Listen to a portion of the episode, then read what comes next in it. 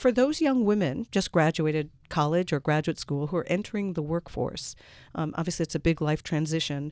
What would be the one or two bits of advice that you'd give them in thinking about their image? Obviously, there's a lot of variation depending on their job that they take, but just in thinking about themselves as now newfound professional selves. Okay. Well, one, I think that you don't have to wear the typical blazer and pencil skirt and perhaps white shirt that makes you look more like a man. I think you pick something that's feminine. It can be a pattern, something that you're comfortable in that looks pretty. I think a dress is a great idea. I think you wear heels not too high.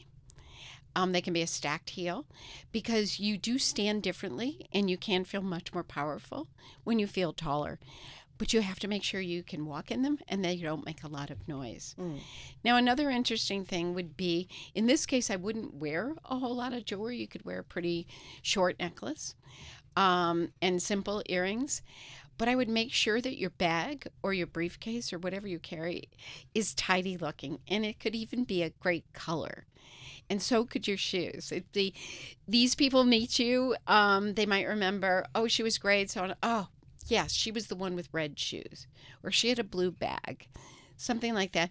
You want your bag to look tidy and organized because this is going to tell them that you are that way and that your makeup be organized. I literally got my first job because I put individual eyelashes on the top and the bottom on each of our interviews, and my future boss said, she got up and I would meet her at eight in the morning and always have that. She's organized. Uh-huh. So it's little Definitely things disciplined. that tell a story.